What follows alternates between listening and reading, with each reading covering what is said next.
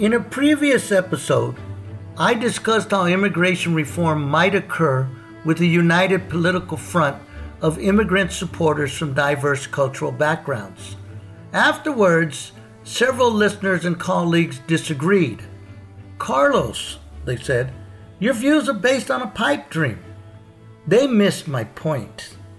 I know that we may never be able to achieve perfect unity, but we can, and we should, minimize the fragmentation and segregation in the House of Immigration Reform. Hi, I'm Carlos Batara. You're listening to the Immigration Mastermind. Thanks for joining.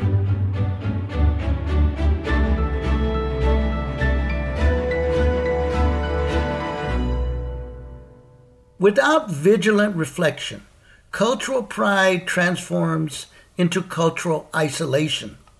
And cultural isolation is utilized by immigrant opponents to undermine the chances for reform.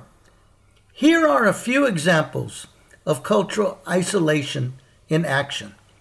Back in 2017, the Trump administration issued a series of executive orders known as the Muslim ban. It kept immigrants from various Muslim majority nations from gaining lawful entry to the United States. The collective outcry from other ethnic communities was relatively minuscule. As Afghan immigrants tried to flee their country after a failed 20 year war led by the United States, similar to the ordeal faced by Vietnamese and Cambodian refugees in the 70s, many immigrant groups were unwilling to support their relocation efforts. Cultural isolation also lends itself to unfair treatment sentiments. When the United States government began to deport Cuban refugees back to their home country, several Hispanic advocates from other countries openly cheered the demise of their protected status under the Cuban Adjustment Act.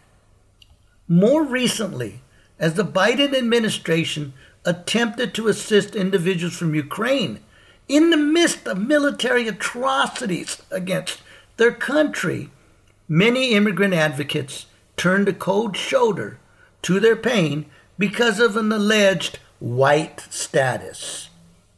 In short, isolus assert. Why should immigrant group A be given a path to legalization when my immigrant and I do not receive similar benefits. It's an enticing argument. Yet, if one group qualifies for certain benefits and another does not, the solution is not to tear down good programs for those who qualify. Rather, immigrant advocates should work towards expanding which immigrants are included in those types of programs. Or push for the creation of new ones with similar benefits. Here is the deep danger overlooked by immigrant unfair treatment proponents. Their position reinforces the divide and conquer tactics of immigration reform opponents. Because reform is a zero sum game, a divided house amplifies potential for legislation which does not serve the greater good of all immigrant communities.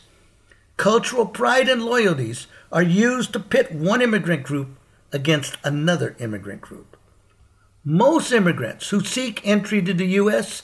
act out of necessity. The degree of necessity differs from country to country, from immigrant to immigrant. Isn't that reason enough for immigrant communities to support each other? When immigrants from a variety of different backgrounds support each other, more inclusive immigration policies will emerge. In other words, immigrant advocates must minimize, if not eliminate, fragmentation and segregation in the House of Immigration Reform. Thanks for listening, and remember to always keep your chin up no matter how difficult the road ahead seems, because together we can make the world a better place, one immigrant at a time.